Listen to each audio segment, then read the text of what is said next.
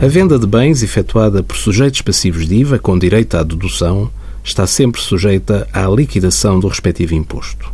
Porém, quando ocorre a venda de um património afeta uma atividade tributada a um adquirente sujeito passivo de IVA ou que por essa mesma aquisição passe a ser um sujeito passivo de IVA, a transmissão não é sujeita a IVA.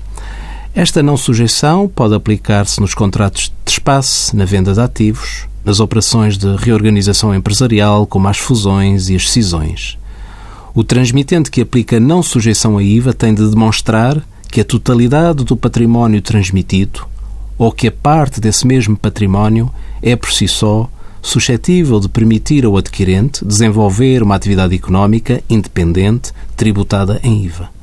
São situações e dúvidas que nos chegam frequentemente, notando-se alguma hesitação na aplicação da regra da não sujeição a IVA. Hesitação que é compreensível, até porque normalmente são operações de elevado montante. Trata-se de uma análise que deve ser sempre efetuada casuisticamente.